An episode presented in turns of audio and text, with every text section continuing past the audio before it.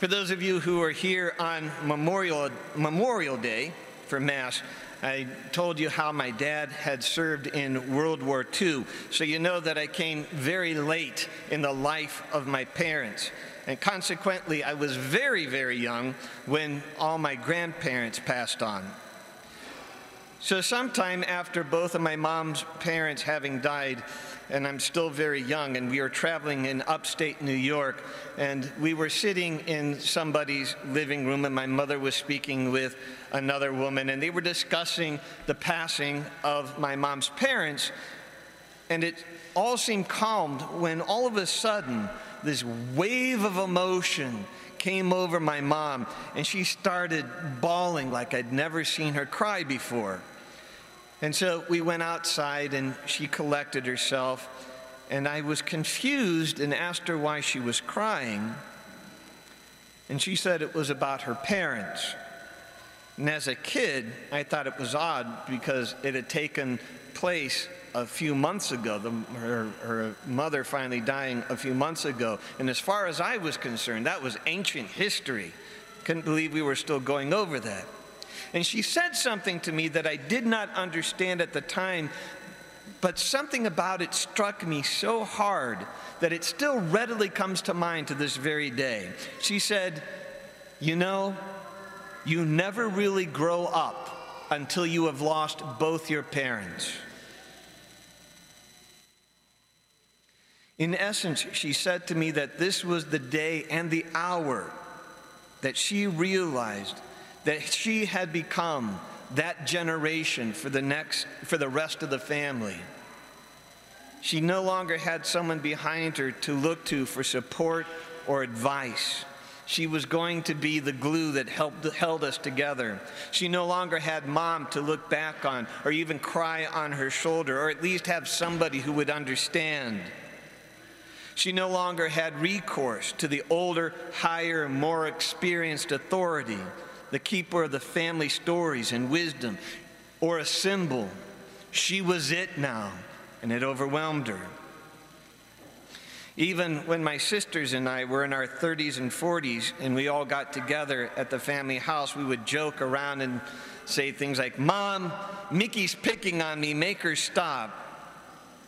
And we would joke around like that, but it paid tribute to some remote truth that existed.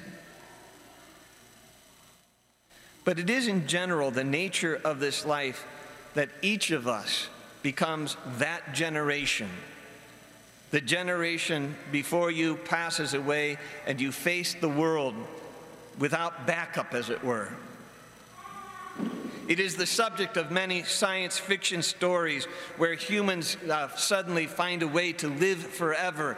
And those who live for a thousand years have always been subject to those who live 10,000 years. And they begin to resent it because they can't fully grow up. And so there's a revolution or some such things. I think that's an original Star Trek episode, as a matter of fact.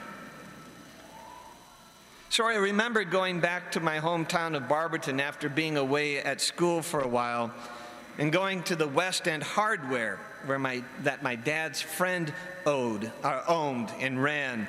And so it was now being run by someone I considered a kid that I went to high school with.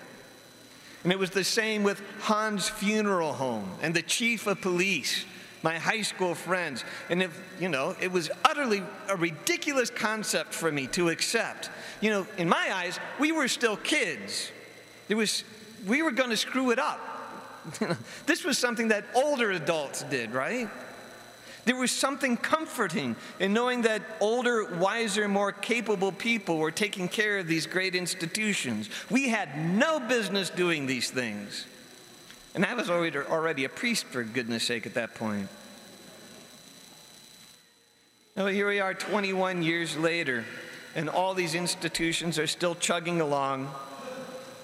And we got to grow into these roles, to become leaders, to stretch towards our potential, exercise more freely our creativity, and develop our personhood more deeply.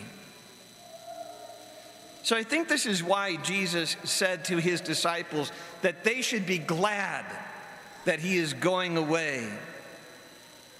Now they had a chance to develop fully.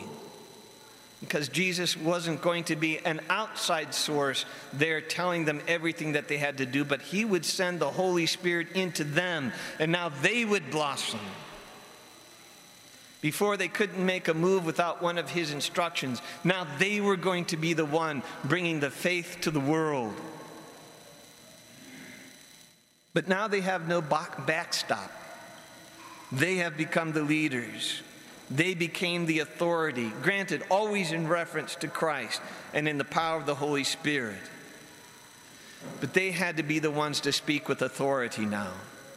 They became the leaders that continued the transformation of the world. No longer an outside source telling them everything they had to do, but the Holy Spirit within taking them out into the world. And it's no different with us. For most of us, when we were born, our parents stood up and pledged to help us in our faith. They were told, You have accepted the responsibility of training your child in the practice of the faith. It'll be your duty to bring them up as Christ taught us by keeping God's commandments of loving God and neighbor. Do you clearly understand what you are undertaking? And they said, Yes. But at confirmation, we move, the responsibility of all that comes to us to pray, to do charity, to get to Mass. No longer relying on our parents for all these things, but taking the responsibility ourselves. Like the apostles, it's no longer a matter of outside authority, guiding all our actions and taking responsibility for them, but now it comes from within and every one of us must pick up our cross and bear responsibility. It is only then that we mature, become leaders, grow fully in our personhood, and stretch towards our potential to be the disciples we were meant to be. It can be scary and it can be painful, but it is a birth to new life, and birth is always painful and scary but it is also wonderful. For without this new birth, none of us would be here, not in the physical sense, nor in the spiritual.